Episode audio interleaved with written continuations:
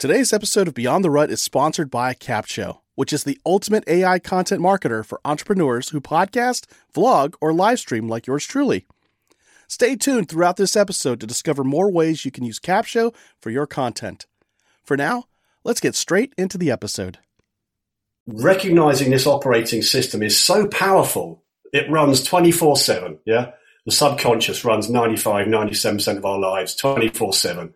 The conscious can program it, but it gets overrun. You can't have a thought against the subconscious. If you're not in alignment with the two, it'll wait and it'll run you over. So you've got to get in alignment with changing and recognizing the pattern and going about slowly untangling from that pattern.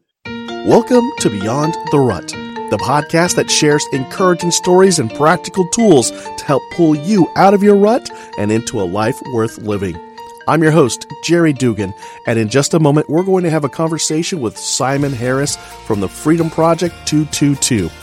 In this episode, in this conversation, we're going to talk about how to leverage the power of emotions to break the patterns of your life and get out of your rut. That's right, because essentially, when we come across a new situation and we get new information, did you know that you fill in the blanks with all your memories and your past experiences? And sometimes that helps you because it's helped this species for thousands of years. Sometimes, though, it gives you the wrong picture and you wind up getting caught in that rut. So, we're going to talk about how do you recognize when your patterns are not helping you out and when you can change the trajectory of your decisions to make a new life, a new path, and live that life of meaning. So sit back and relax, and just unless you're thinking about throwing your coffee in somebody's face, uh, I just got to tell you that's that's considered violence, and you probably shouldn't do it unless you absolutely have to, like you know, bank robbery or something. I don't know. Why would you have coffee during a bank robbery? But who knows? Um, I had too much coffee. That's the point. Uh, but here we go. All right. Hey, Simon, thanks for calling over here. Well, you're calling from England. I'm here in Dallas, Texas. Uh, it's what, 3 p.m. over there, 9 a.m. over here. I'm just sharing that with the folks in America who don't understand time zones. Uh, how are you doing today? Yeah, I'm really good, Jerry. It's uh, great to be with you. We um, we don't have time zone here in England. We just have the one. So. The one. Wow. Yeah, we got four. Well, we're not big enough. we don't count Hawaii or Alaska, so we have four. yeah. Yeah. You guys count too. I'm sorry. I'm sorry. Don't don't unsubscribe. Uh, um, now we connected through Scott Sunderland. Um, and, and, if I got his last name wrong, we'll, we'll start with Scott and I'll fix it in the show notes. But, uh, you're, you're both part of the Freedom Project 222.com site and platform. Uh, mm-hmm. we're trying to get M on here as well to talk about the, the, the, uh, the breathing uh, technique. That, yeah. Yes. Um, so we'll get her on eventually. She's, she's phenomenal. She's, she's astonishing what she's doing with that breath work now. Yeah. I think Scott spent a good chunk of our conversation together really just plugging and praising M. Um, mm-hmm. I mean, he might have a specific bias that'll come out in the episode, but uh, for all good reason. Uh, but yeah. you know, he also mentioned we had to have you on the show, and and uh, he insisted I look at your bio, and I did. And I was like, mm-hmm. this is a very powerful story and a very uh, very important. Um, life transition and life journey that I think people need to hear about. And then the work that you are all doing with Freedom Project 222 mm-hmm. um, are also really great. Um, so you're, I wouldn't say your story starts here, but um, you, it sounds like you made a living or still make a living as a futures trader. Uh, and so for folks who don't know what that is, it, it involves the stock market, guys. Um, but then you also did some uh, semi-pro racing and mm-hmm. um, yeah, I think you summed it up in your own bio as uh, you were addicted to adrenaline, that that rush that comes from both trading and uh, from racing. Uh, so tell us a little bit about that life and uh, just the excitement you got from doing that. Yeah, sure. Thanks, Jerry. So, um, so let's stay with the with the uh, the futures trading, mm-hmm. um, and I always just reference the film Trading Places because it's just you know all of us traders loved it. That's that's what I did. You know, I was. Um, Is that what inspired you to get into it?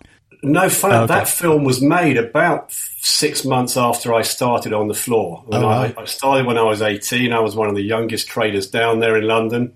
It was a brand new thing. We were, you know, we were known as the hooligans of the city. We didn't wear, you know, you go back to London on the original stock exchange, they used to wear top hats. You know, it was oh, very, very formal. Yeah. This was colored jackets screaming and shouting. You know, we started at 8.30 in the morning. They generally started at 10 o'clock and they stopped for a long lunch and finished at 3 o'clock. I mean, it was very civilized, you know.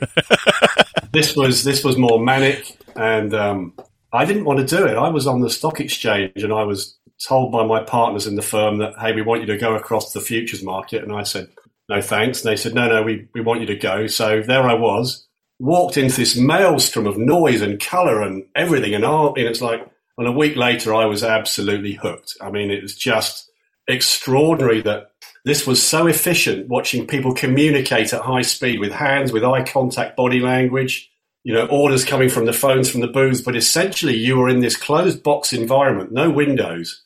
Everybody had access to the same information. There was nothing new coming in. And yet everybody was making different decisions, different assumptions, outcomes, choices. And that just absolutely fascinated me. And um, yeah, I became one of the youngest traders. I then um, had a bit of a uh, disagreement with the firm I worked for. They asked me to leave, and I then set up my own company with my then soon to become brother in law. And we became one of the most successful uh, companies down there, um, trading in the equity index FTSE pit. And it was just a hell of a lot of fun. You know, you're, you're 20 years old, the money, which was a byproduct, by the way. The money wasn't why I did it. It was a byproduct of of reading the signals right, of reading the patterns right. Um, and there was just a real satisfaction in it's going up, it's going down. It would go either way at high speed. When to get out of the way, when to admit you're wrong. You know, one of the biggest things for humans is putting your hands up when you know you've got it wrong. And when I was on very good form, I was known as one of the you know the better ones for going right. I've got it wrong. Close it out and look at it again. Yeah. Uh, I love the. Con- I think that really comes through to life as well. You know, so all of that, as I look back now, you know, when you could admit you're wrong and you can reset and start again, you've got a chance. If you dig in and you refuse to admit it, it's out of your control because you have a bias that you can no longer see any information other than what you want to see. Yeah. Uh, so, uh, a couple of things there. A, a quick remark on just the diversity of thought. You know, you, you mentioned earlier all these folks in the same room have the same information, but they're making completely different decisions off of that. And that's something for all of us always keep in mind is that we're all given the same amount of information, the same quality of information. Well, so, sometimes we're not. Sure, sure. yeah, it's, you know, just look at the news. Some folks stick to bi, well, a lot of us stick to a biased channel of some kind. And um, but if you take a step back and look at a variety of news, we all, we now have a um, a lot of the same information available, and then from there, how do we interpret it and make those decisions? Uh, but then you you also go on to you know what you just talked about that you know there are going to be mistakes. There are going to be those opportunities to learn a lesson. And so when those mistakes do come, you know, did you turn it into an opportunity to learn from it and, and make an adjustment? Or did you double down on the mistake and say, no, this is my principle. It must be this or nothing. And, um, so how did that impact you oh, in other areas of your life to, to be able to learn to learn from those mistakes? Stay with us. We'll be right back. And now let's talk about how you can use Capsho to repurpose and market your content. If you have a business like me, you can upload your cornerstone long form content, like podcast episodes or YouTube videos, into Capsho and it will create all your content marketing assets for you. And here's the coolest part Capsho is more than just a robotic AI tool, it's a powerful blend of artificial and human intelligence designed by marketers to help you organically reach more of the right people on more platforms.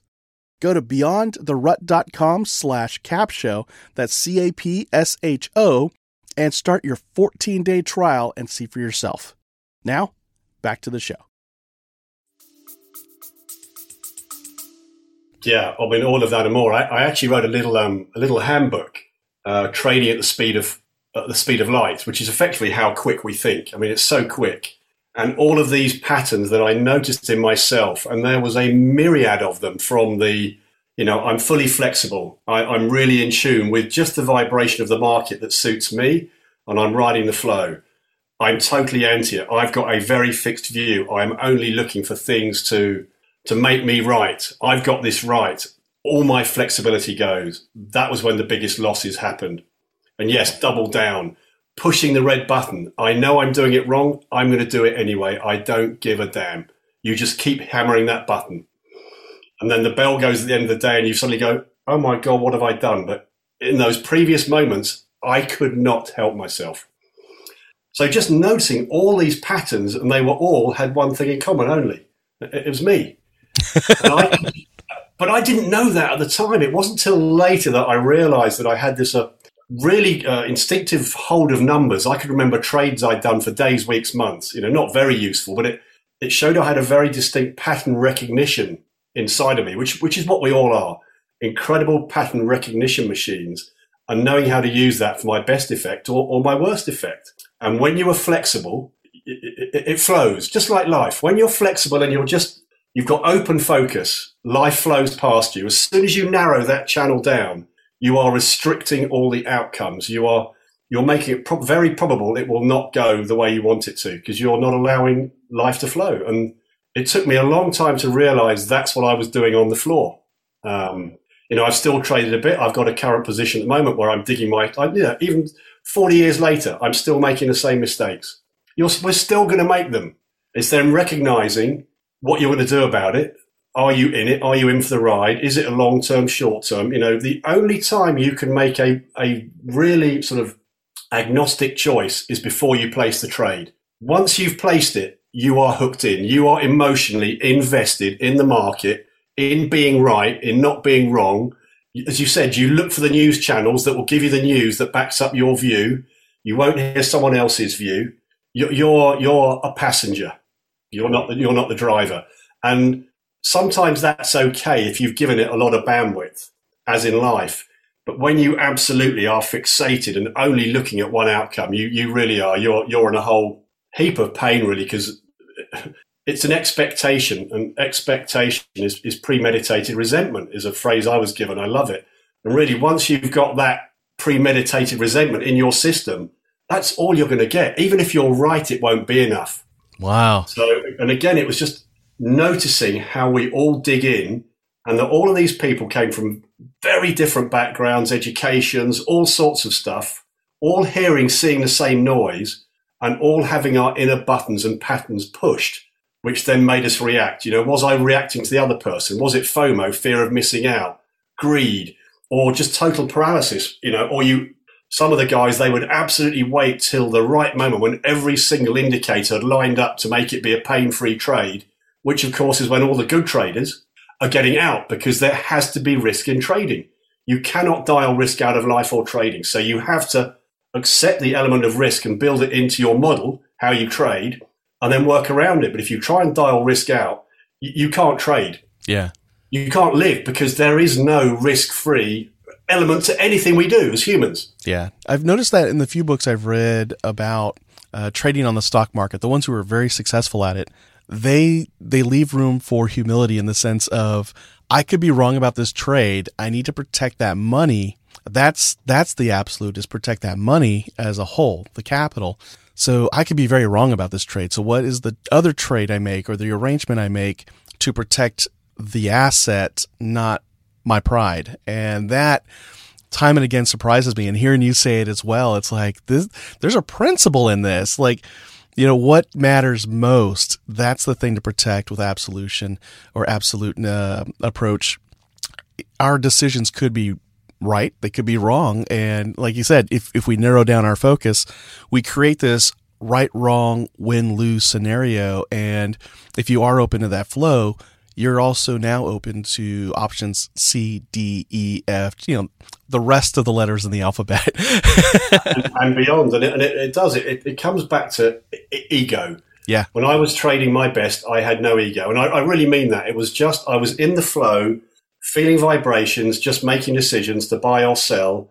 I didn't even view it as right or wrong. And I, and I actually will touch on those words because they themselves carry energy. Right or wrong, you know, we're taught not to be either of those. And actually, it's not, you know, I could buy here and sell here and make money. You could buy it off me here and you could make even more money. You know, the journey is endless on these things. It's, it's how you protect not just your capital, but your mental capital. And to me, protecting mental capital for trading was way, way, way higher than protecting actual monetary capital. You had to look after yourself way more. The money would look after itself if you had the right disciplines and rule set that suited you individually. You as a trader, Jerry, would be a very different trader to me. That's what makes the market work. Uh, I might watch you and go, hey, Jerry's doing well today. I'm going to notice what he's doing. I might adjust around that. But ultimately, my trading has to be mine only. Because if I trade the way you are, I don't know your inner workings as to why you are buying or selling, which is why, you know, when people ring up and say, hey, so, you know, should I buy or sell? And I say, listen, the moment you pick that phone up to call somebody, you're sort of screwed because what are they going to do? They're either going to agree with you. Does that help you? They're going to disagree with you. You might not want to hear it you, you know, you're as soon as you have that doubt, you have to go. As soon as right, I've got to close the trade, or you have one advisor you call whose opinion you absolutely um, want to hear, and you will react pretty much off what he says because you'll have that one person who is not attached to your trade, to your pattern in life, to whatever you're doing, who's the observer, who hasn't got your emotional attachment. He can see it a bit differently, and he can point that out to you and, that, and that's what coaches and guides and you know parents and other it's the emotional attachment that will always undo you in trading or racing or, or pretty much life in general yeah that that is a powerful thing about coaching. I'm glad we're like leaning towards that now because um, that that coach, uh, especially a really good one, is one who they really don't care about your specific decision. They they do care about your success, your well being in that respect, but they don't care if you go for option A or option B, uh, or C or D. Uh, they just care about have you really weighed all your options? Have you explored everything that you could possibly do? Um, are you taking that first step that really does make that impact? Um, they're that objective outside perspective because I mean, as we've been talking so far, we can get into our own heads and, and we can say, no, this is the way it must be. And if we're humble enough, you know, we can have an outside source that we trust kind of give us that perspective that can help us get out of our own heads and say, wait, yeah, if I saw somebody else doing this, I would think it's not the choice that this person should or should not make. So why am I doing it? you know, and, yeah. and, you know, if I were to, yeah, basically, if I were to coach me or run into me, it, it, knowing everything about me, that that would be a thing to go for, or that would not be the thing to go for. Uh, so yeah. that's really cool. Now, um, yeah. I think those words, Jerry, just that this is the way it has to be. Mm-hmm. That's expectation again. It's yeah. premeditated resentment. You are shutting down every avenue and you're doing it because we don't want to feel pain. Okay. Humans try to avoid pain and suffering. So if we know the outcome, we think we then keep everything else away. And if we know that, we're holding away all these, the imagination of what might be. But by doing that, we're restricting it and we're not allowing anything to flow. And that is all based on our childhood patterns. It's got nothing to do with Jerry or Simon now. It starts zero to three years old, zero to eight years old. That is your computer operating system that you have for your life, and we never get to check in with it. Yeah.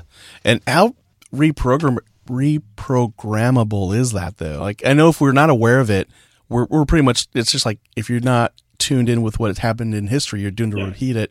This is yeah. essentially what we're talking about in your own life. Yeah. If you're not in tune with the history of your life, especially the first three years, uh, even up to five years, I believe, according to some research. But yeah, um, yeah you're you're doomed to stay in that pattern. Uh, how how do you recognize those patterns, and uh, then how do you make that decision to s- step away? Uh, I think you. I know, I know from your bio what you did, but yeah, I'd like yeah. to hear it from yeah. you. yeah, so I, I, found it in different ways, and you're all going to find it in different ways at different times. And my belief is, my current strong belief, and I use the word belief because that's what we operate on. We all operate on beliefs, and therefore we have thoughts, emotions, actions that reinforce our beliefs. So, so we keep doing the Groundhog Day. We have a belief that's installed in us from childhood, and we then will look for information and stuff out in the outer world that will just reinforce that. So you don't even have the awareness you have a belief. It just feel, and of course, the belief gives you the chemical feelings which we get used to. We use the term addicted, and we, we mean addicted in the terms of it's so familiar. If it wasn't there, you would miss it. You would miss that feeling in the morning. Therefore, you will go and try and find something to recreate that feeling. You know, Scott talks about we create the event to create the feeling. It's not the other way around. We want the feeling is already coming up. Again, it goes back to the market. Look at all of those people in the same room, same information, all having different experiences, different feelings off the same information. How can that be possible? We should all be having exactly the same thing off the same information, and we're not. So that goes back to our operating system from childhood. We've all got different patterns, environments we grew up in. No judgment or blame, although I, I did come from a very finger pointing family. We love to blame because it's so much nicer making it someone else's fault. Yeah. It's easier. Um, so, so how do we find them? You find them in various ways when you trip over them, when suddenly someone points it out to you, or suddenly it becomes very obvious that your life is not, you're in the rut. Let's use your term. You're in a rut, and suddenly you go, this rut's not working for me. I am not fulfilled. I am suddenly, you know, I'm doing things that don't that aren't good for me. They're not good for the people around me. What the hell's going on? You go and see various people, as, as I did, and I was looking for confirmation it was other people's fault. You know, if they just if they changed, I would feel better. Is how we like to do it. If I could change the way he's behaving, she's behaving, the way society is, I'm going to feel great. Now that's wonderful if it worked. But if it did work, that mean everybody would be permanently changing everybody else and society to make them feel better. It, it's unsustainable, clearly.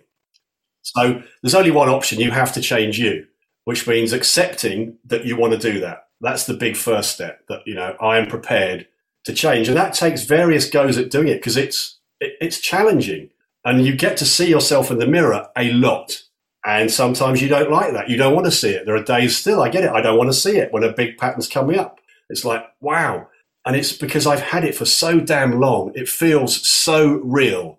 It's real chemically in my body, but it's not real in terms of reality because I could te- take a step to one side, have a different thought, and I've got a completely different experience and different feelings going through me. It's just they're so familiar, we drop into them automatically. You know, like putting on an old pair of shoes. You just don't even know you're putting them on. So recognizing this operating system is so powerful it runs 24 7. Yeah. The subconscious runs 95, 97% of our lives 24 7. The conscious can program it, but it gets overrun. You can't have a thought against the subconscious. If you're not in alignment with the two, it'll wait and it'll run you over. So you've got to get in alignment with changing and recognizing the pattern and going about slowly untangling from that pattern. And you have to go back to the source. And the source with the work I do and why I love freedom activation, because it it's simple, but so powerful and it has results. And I'm in control of it. Yes, I need a guide to help me, but, but I get to do the words. No one's giving me words to say. I say and change everything myself. I get to recognize the patterns and the behaviors and the people around me that trigger me, which will normally be parents, then siblings, elderly relatives, school, society, religion, you know, all of that will come into play. But predominantly zero to three years old, who are the people who are going to form your fishbowl. It's your parents, your carers, step parents, whatever, the people that bring you up. You naturally, as a child, because you cannot think properly till the age of eight, we do not have the hardware, the neocortex isn't formed. So we operate through our senses, touch, sight, smell, hearing, all of that. And it's on, it's on 100% the whole time while we absorb this world to create our virtual reality of what our world and how we operate in it. So you're watching your parents' body language. You can't understand what they're saying but you can see the vibration. You can see what they're doing, what they're not doing, their body language. We're, we're watching all of that minutely because that's how we're going to survive. We need to know this stuff. And of course, if you're in their world, it makes sense to adopt their patterns. But here's the thing. They're their patterns, not your patterns. You have taken their patterns on. You didn't consciously choose them, but they have gone in without thinking because we, we can't filter and they've become a chemical feeling. And that feeling we just get to feel for the rest of our lives. And we look for that pattern 24 7, scanning through our subconscious for anything that looks remotely like it will trigger a pattern. Yeah. So that, that age old joke that we eventually become our parents has some serious truth to it, not just a joke like, look, you are laughing like your dad and becoming like your dad. No, no, I mean, you know, these I, are patterns. I yeah. yeah, no, I, I wanted to be like my dad. He was my hero.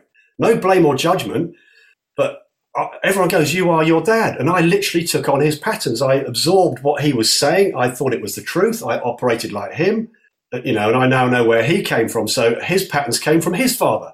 So straight away, you're just a giant echo chamber, repeating it without really understanding what you're doing. And no, you know, I've done a lot of work around that, and it is around the parents and just going, look, wow, you know, rather than I did a lot of blame, a lot of stuff happened to me, and you know, it was my parents' fault and gradually, that I turn the radio. I talk about radio stations, change the frequency, dial it down from fault to does it matter, whatever. There was nothing they could do. It's just life. And I get to choose the meaning I want to put around those beliefs and feelings and emotions. We're always going to have emotions, but you can change the feelings. Um, emotions aren't bad. It's we're humans. We're supposed to have them. So the point being, you have to have that awareness of what is triggering you, and then how far back down the line does that go? It's a lot. it's a non-linear process, as you know, with all of this work. You trip over it when you trip over it, um, and, and, all of that work with freedom activation. And you know, we'll touch on it because it's it's. I found it through lots of work on my own, through lots of inner work. You know, stuff came up that when I was thirty doing hypnotherapy that I had totally and utterly blanked out six years of my life when when abuse was happening. I had no idea it had happened at all. So then, so the body protects us. It's a very clever system until you're ready to deal with it. And then it's unpacking that. How am I going to let that define me for the rest of my life? Am I going to define me? And here's the thing. Our old system is pretty much written in stone. The original computer that we spoke about, freedom activation, all the work, breath work, all the other modalities, it's malleable, neuroplasticity. You can rewire the neural pathways. You can break the synaptic connection using havening. Incredibly simple tools that allow you access to release the chemicals that literally hold those memories in place, those emotions in place, those feelings in place. So you can you can see the event with no emotional charge or a very low emotional charge, and that allows you to show up very differently in life with wisdom. You can then judge an experience from a distance rather than being sucked into it. Yeah. Yeah, and that's like we spoke about. That's very important. I, I used to do some work at a battered women's shelter, and you know, one of the things I learned about traumatic memories is that, I mean, well, any memory for that matter is if you can attach an emotion to it, it's even stronger. And that's why, like with goal setting, what do you feel when you achieve this goal? What do you feel now by not achieving this goal? And it's because those emotional ties are powerful. And I mean, even when I was in the military, a lot of our training was tied to, you know, people yelling at you because they're recreating the feelings of stress. Because when are you going to need to know this stuff? When you're under that kind of stress. Um, and sometimes those emotions become so powerful, though, that the emotions themselves override the facts and override the details and uh, the objectivity to, to, really think through because now you're almost being overwhelmed by that emotion. So I could see where a technique like that, where you can recall the memory and be able to detach from the emotion, is powerful. Um, now, yeah, now, just to pick you up on that, Joe, and here's yeah. the thing, and this is where we have to be very, for me, very quite particular. M hates me for being particular with words, but but words are very powerful. It's how we communicate. This is not a memory test, okay? Because our yeah. memory, and this is Dr. Joe talks about this, as do others, Bruce Lipton, etc. But our memory is only fifty percent correct, which means it's fifty percent incorrect. Now that's a massive number. We then use that. We manipulate our memory to reinforce our belief. We can add stuff into our memory to make sure our belief is true for us. So we're not even dealing with reality anymore. It's literally almost made up. The thing that is absolutely true is the feeling, because the feeling you felt, the memory, you don't, you don't know what happened. You know there is an event or a circumstance. The story, and we have big, hairy stories from people, yeah? I'm not saying stuff doesn't happen, but, but you can deal with those. But it's the feelings that are stored literally cellularly in the body. It's like your hard drive. It remembers everything. The body keeps the score. Bessel van der Kolk. So all of that you have to accept. You have kept these feelings stored in the body. You need the cells to release those feelings. You have to refeel it on the way out. We have suppressed it, thinking if we suppress it, we won't experience it. No, it is still in there, whizzing round at whatever speed it whizzes around at, doing damage, dis ease. You are not at ease when you've got these feelings in you we think we you're using energy that is life force energy to hold these down rather than experiencing it and releasing it. And that's a big deal to go, I'm going to relive that feeling to let go of it. And it's what I do with this work. And you watch people do it. And it might not be once, it might be several times. But, but, but your choice is you hold on to it. In which case you've got it anyway. So again, you see the way the ego wants to stop us feeling that pain by keeping us safe because it doesn't know any different. Its job is to stop you changing because it knows certainty. And what we're saying is you've got to take one step through that certainty. And again, like the futures market, knowing that there are many other options because you can see it with your own eyes. But we just go to the darkest one and go straight away, wow, I'm not going to change because this is what's going to happen. But you're using your imagination. You don't know that's going to happen. You're still imagining, you're using thought. So again, you've got to retrain yourself to go, wait a minute. We call it the pause. I call it the pause. Just lean back. Give yourself a second to go, is that really true? Or am I just thinking that? And does it really matter? It's the question we use in the, the statements we do. Does it really matter? And if it does, that's fine. But why? Why does it matter? Is it that person or is that person reminding you of someone in your, when your program was first written? And sure as eggs is eggs, you know, a lot of it with the women. And it's beautiful working with the women because you see, I was talking to someone yesterday, literally when they're doing these really big releases, they can lose 10 to 15 years off their faces. I kid you not. You just watch the whole molecular structure, everything change and you, re- and they go, you realize what you've been holding on to we get so used to it, you forget you're hanging on to it so tight until you let go of it and you get these massive releases. You go, right now, how do you want to think and feel about that person? You can now choose how you want to feel about your father, your brother, your ex, your colleague at work. How do you want to think? You get to write the program, not the program that you have just assumed from your old beliefs. Nice. Now, you mentioned the phrase freedom activation a number of times. I feel like that's what we've just been describing. Is that the case, or is there a. It, yes, okay. absolutely. And I tripped across this in my own journey, and it was alongside uh, my wife Gabrielle, who had uh, who was diagnosed with advanced ovarian cancer in late 2014. And we, we looked at the stats, and you know they're not they weren't great. And uh, you know, medicine's medicine. And I was always of the view that you can find something else to support you, either emotionally, nutritionally, whatever. There's other things to go alongside. Let's create a package that you know to help with what was going to be very challenging for us and our our two young children together. And I have two two previous children from a previous marriage. And and what I thought was I was on I was on the journey to heal her and save her, which I was. But on the way, what I actually really found was, as we all are, you're on your own journey to, to heal yourself. And it very quickly brought up stuff for me that I realised that if I was going to be effective as a as a well, first of all as a husband, as a father, but also just as me as a person, there were things showing up that were feeling very unnatural, not not good energy. It's like, what are those? Um, so I went on looking for other stuff, found some amazing holistic doctors, and eventually on the way met this amazing Danish guy called Per Schutz, who was the developer of what was called Freedom Tools back in the late 80s. I luckily got to work with him. I was going to train with him. I trained with another mentor of his. Uh, he passed away in late 2018. He had a, a, knock to his head. We were due to meet the following month. So one of those things. But this was a man who I met who, who had no judgment, Jerry. And that's what I love, what I love about freedom activation. This man would let me say anything. You could, you could unload and he would just sit there, hold this amazing space, as we know that phrase, just let you get it all out help you release the connections. When we say, you know, not to the person, but the energetic attachment is what you're cutting to. And once you've done that, right now, how do you want to reframe it? How do you want to think and feel about that person? And it's so, it's so simple, simplistic, but it's so powerful. I mean, the, the, the reactions I see from people when they, they get a chance to be heard, to say all of this stuff about somebody um, that you've never done before in one go. You know, yes, we know these people annoy us or, or anger us or cause us sadness, but when you make a list in one go, and it can be quite a list, you realize all the feelings you've got around that person.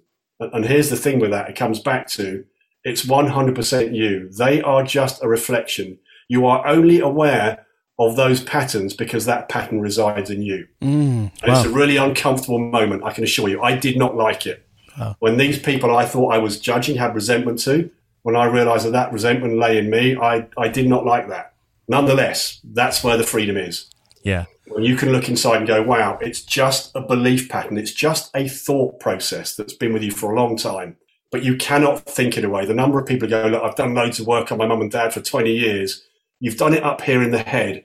You've not done it in the heart or the gut. You've not released the chemical feeling, which is how you first took it in. Yeah. Yeah. So you have to release it as a feeling. Yeah. I, it resonates with uh, something I once heard somebody say was, all convers all conversations are with myself, and sometimes I involve other people. And you know, we just mentioned earlier that you know our our memories only get a piece of the overall picture. So we don't have the whole pie of truth. We have a slice, and then our minds fill in the rest of the pie. And uh, so that is very powerful to keep in mind. Is that you know whatever resentment we're holding on to, that premeditated resentment, um, you know, what is that story we've built in our heads? Is it working for us or not? And, and chances are, if we're in a rut, that story is not working for us. so, yeah, and, and, to come, Jerry, to come back to in your word, the rut is a great one. You know, we use sled hills, but it is that rut that it's so deeply defined, you actually cannot get the wheels out of it. You can't climb out of it. And it takes you in one direction only. So to put numbers on this from Dr. Joe and Bruce Lipton, um, you know, it's something like I think Stanford is 20,000 thoughts a day. Dr. Joe and Bruce say 60 to 70,000 thoughts a day. We repeat 95% of those. Oh, wow. Every day. So Groundhog Day. Yeah. And we spend 80% of our time thinking about what we don't want. So 80% of the time, you are choosing to be in the rut. 80% of our life, and 70% of that, you will be in stress. So straight away, you can see we are operating so suboptimally, all based on beliefs that come from childhood. Wow. And do you think some of that is because we are telling ourselves what we don't want and our minds don't know the difference between what we don't want and what we do want and it just kind of fills it in? Yeah, I think all of that and more, you know, it, it's, we know what we don't want, but we don't actually know what we do want because we're so drawn to what we don't want that we're looking at it mm-hmm. and we, we draw it to us. Yeah. Because we have the attachment to it. So it is in our life. And it's literally when you start going, and that's why in the phrase in the, in the freedom activation statements, like it really doesn't matter. Can you let that go? You know, the fact your dad never said he loved you, my mother never hugged me, you know, my, my they always talk over me, they put the phone down on me. All of these are very short behaviors that cause an impact to you. Do they really matter? And you go, yes, they, it's like, no, do they really? Can you let that go and can you put something else in its place? And that's, and that's the challenge. That's the work. Yeah. And the, the ones that really go at it see phenomenal results. Some, I mean, I've had some that have happened overnight with a person admittedly not a huge part of my life, but literally overnight, they showed up differently the next day. It's not them showing up differently, it's me showing up differently, and it allows them to show up differently. I set the frequency on where I want to hold the conversation with anybody and everybody. That's it. You set the rate. You're in control of the radio station. You can be down here on shit FM as we call it, or you can be up here on Joy FM, and anything in between. You're the radio controller, and you can go down to their level. Up to you. It's and it's 100% you are the cause and effect of the feelings in your life. Period. Nice. Now that's very freeing. Yeah. It's hard work because it's a 180, but once you know that, it's very freeing. And then how do I go about doing that? Yeah. Now, um, you mentioned something to me before we hit record, and that was because I mean, I had a couple of ruts in mind from your bio, uh, but then you were talking about just in the last week, you've been going through an exercise to identify other rut, ruts that have been present maybe for decades. Uh, tell us a little bit about like why is it important to really take a step back and explore well, I guess I feel like we've been talking about it, but maybe we haven't said it in these words, and these will be the mm. words that resonate with somebody right now. Um, but why is it important to really take a look back at other ruts or areas where we may be stuck uh, because of that programming we've got, whether you feel like something's wrong or not? Yeah. So here, you know, so we're looking at a rut, and again, because we're, we're, so linear as beings, we like to explain stuff. We want none of this is linear. This is multi-dimensional ruts. Yeah. Yeah. And they all overlap. So what occurred for me this week was, uh, you know, as I shared with you beforehand. So you know, Gabs, my wife, passed away three years ago tomorrow morning. Beautifully, uh, amazing passing, and you know the, the lessons from that incredible. And she and I went to a Dr. Joe retreat. We both saw the power of the mind at work. That that, that connection, just like we, I had no idea it was out there. Um, and I then went to two more retreats straight after. She said, "You've got to go. This is so powerful for you and the kids." She already knew. Um, so I went to those, and, and I've carried that work on. And I see my 18 year old daughter and my son and some of their friends now. They're watching, they're listening, they're absorbing. You know, I'm not a saint. I never was. I want to be very clear. But I, am prepared to put my hand up and I say to them, you must challenge me. If I start going off on one, I've got a pattern going. It means I've dropped into something. It means I've got stressed. And it'll be I'm worried about something, about something going wrong, someone feeling pain or me feeling pain. I can't see it. It's a blind spot for a reason. And when that shows up, you have to breathe. You will be breathing up here, shallow you have to like calm down, Em's breath work, other breath work, get into your system, just give yourself a pause and go, right, wow, what just bloody happened? And can I see where that came from? Can I track it back? Who was it? Was it a man? Was it a woman? Was it a combination? Was it, you know, for me, someone driving is a very easy one to get me going. You know, I'm waiting for the trigger. I'm waiting to have that explosion. My body needs the chemical release of having a very quick judgment. So an easy way for that is the way someone's driving someone else it can be something different. Um, so, so the work is always is awareness, awareness, noticing. I'm, I'm being compassionate with yourself, giving yourself a little bit of time to go, it doesn't matter. You know, some stuff you need to react to very quickly for survival. You know, you don't walk out into a road and go, there's a car coming quickly. Let me think what that person's thinking. No, you step back. You instinctively, someone throws a ball at you on the baseball field, you instinctively hit it or catch it. Yeah. Yeah. But that also gets in trouble because we can react that quickly with thinking to take us down old pathways too that we think are real. And that's when you've got to go, now hold on a minute. Let me just look at that. Is that absolutely true? Is, is that for my highest good and the other person's good? Can I let that go? Am I prepared to let that go? Hmm. No, that person did that to me. I want them to feel my pain and know my pain. Yeah, we, yeah. Oh, that's like the most common default for a lot of us, if not all of Right. us. Yeah. And again, it's just a learnt behavior. No blame or judgment here. It's been passed on for generations. So what the work here is, is my reaction valid or do I need to respond? Am I reacting in the moment really quickly or can I pause a bit and can I respond and anywhere in between? And what you find, and I find the more I do this work, is I don't drop as deep and I come back really quickly to being back on the level again. I'm not prepared to let someone else, and I still use those words, pull me down from my feeling of ease. No one else can do that except me. You know, Jerry, you and I can be having a really happy thought, happy chat, and then suddenly a half an hour later, you're, you know, we're down here. It's like, what the hell was that? Who did we let into our awareness to pull us down? And, and that's it. So as soon as you feel you're not at a, a, you know zero to ten, five or higher, five being ease, ten being joy. If you're not at five or above, what is it you are allowing into your awareness that's pulling you back down? Is it real? Does it matter? Are you prepared to do something about it? And that's the big one. Are you prepared to do something about it? Yeah. Because a lot of people are not. Uh, that's and it's yeah. it's challenging, but here's the thing: it is so bloody worth it. it. You know, this is not a pill overnight. Okay, you can have some big releases on on on some of them for sure, but we call it latent gains. We see three to four months, sometimes even a year down the road. We had someone call us and goes, "Oh my god, I just saw it. It's not my mother, it's me." And fundamentally, she's completely let go of all the attachments, resentments, judgments around her mother, and her life has changed. The mother has now shown up differently the ex-wife of the other part, she's disappeared out of the scene, all because her energetic attachment to the arena has changed. wow. It was all in her control, nothing to do with anybody else. They are just players in your play. Mm, man, powerful. Love it. Uh, so now the um, the Freedom Project 222.com website and then the whole platform that you, Scott, Hmm. Yeah. and Em have put together. Uh, who's the ideal person to get a lot of impact out of that? Like, who is it you're trying to reach? Why should they go to the Freedom Project 222.com? Yeah, that's a great question, and one that we keep looking at and we keep upscaling. Who is it we can reach? If you're on the website, fundamentally it means you've got a curiosity. Fundamentally, it means there's something not quite right. You've spotted a glitch in the matrix, to use the phrase. What do I do about this now? And then it's a question of who do you resonate with?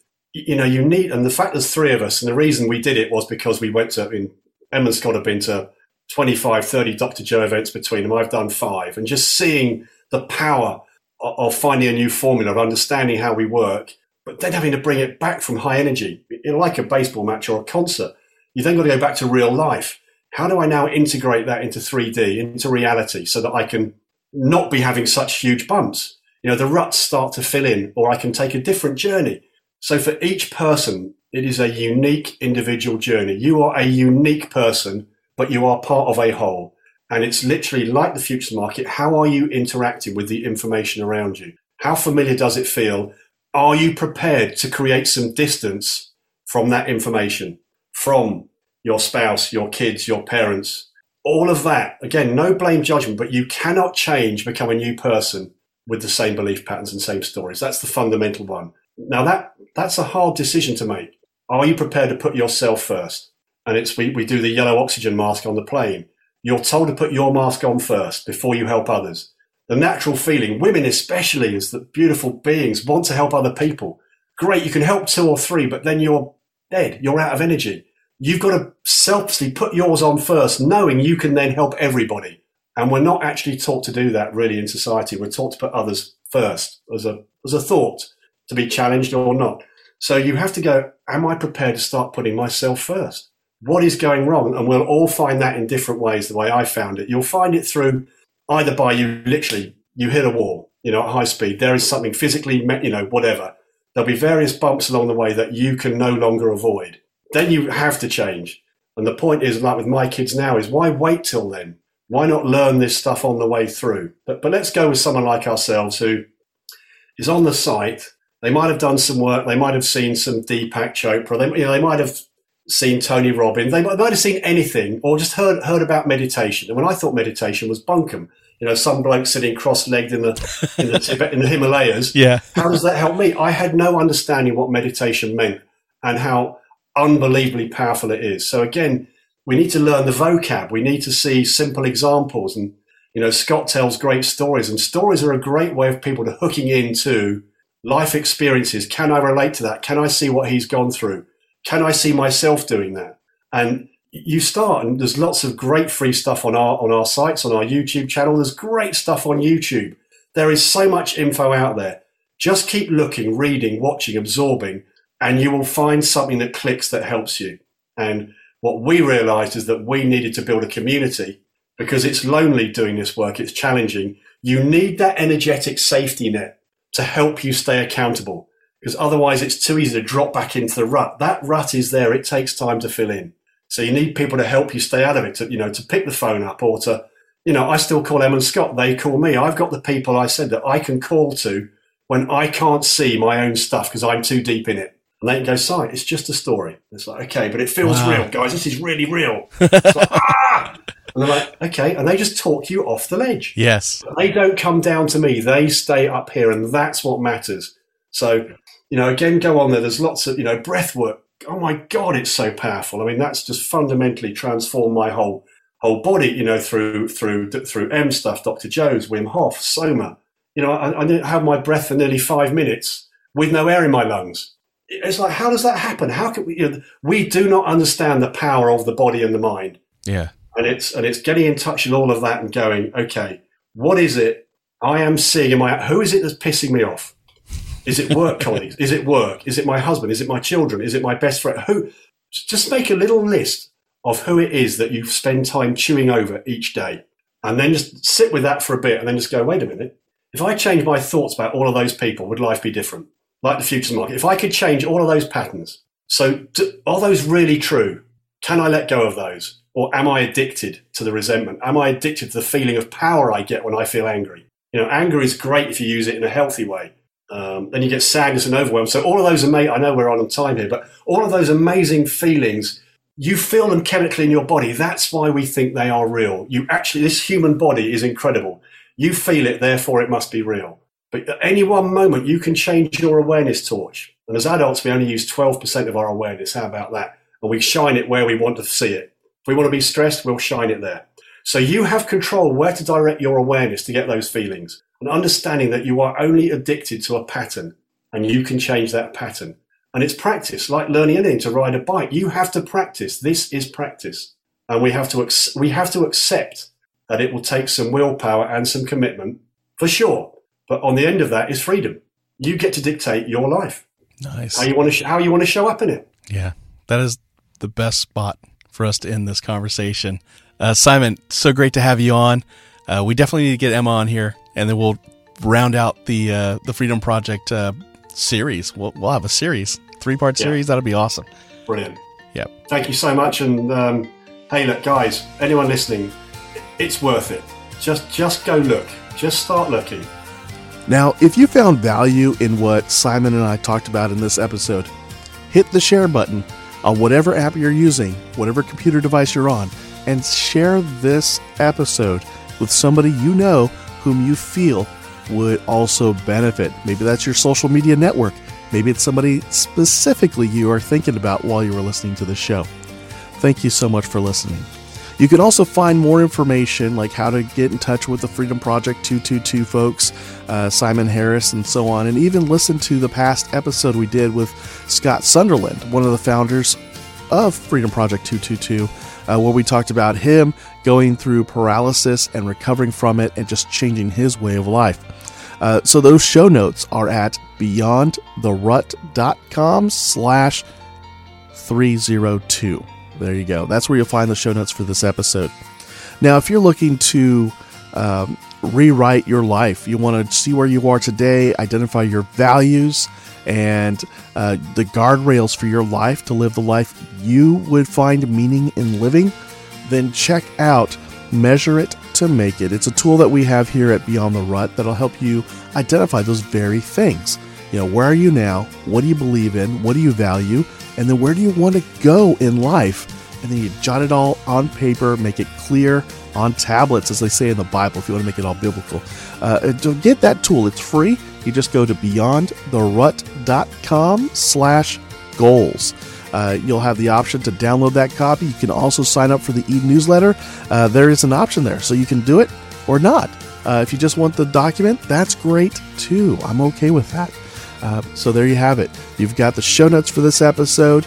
You can get to the previous interview we did with uh, Scott Sunderland.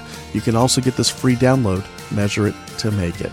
Uh, now, I'm glad you joined me this week, and I look forward to joining you again next week. But until next time, go live life beyond the rut. Take care.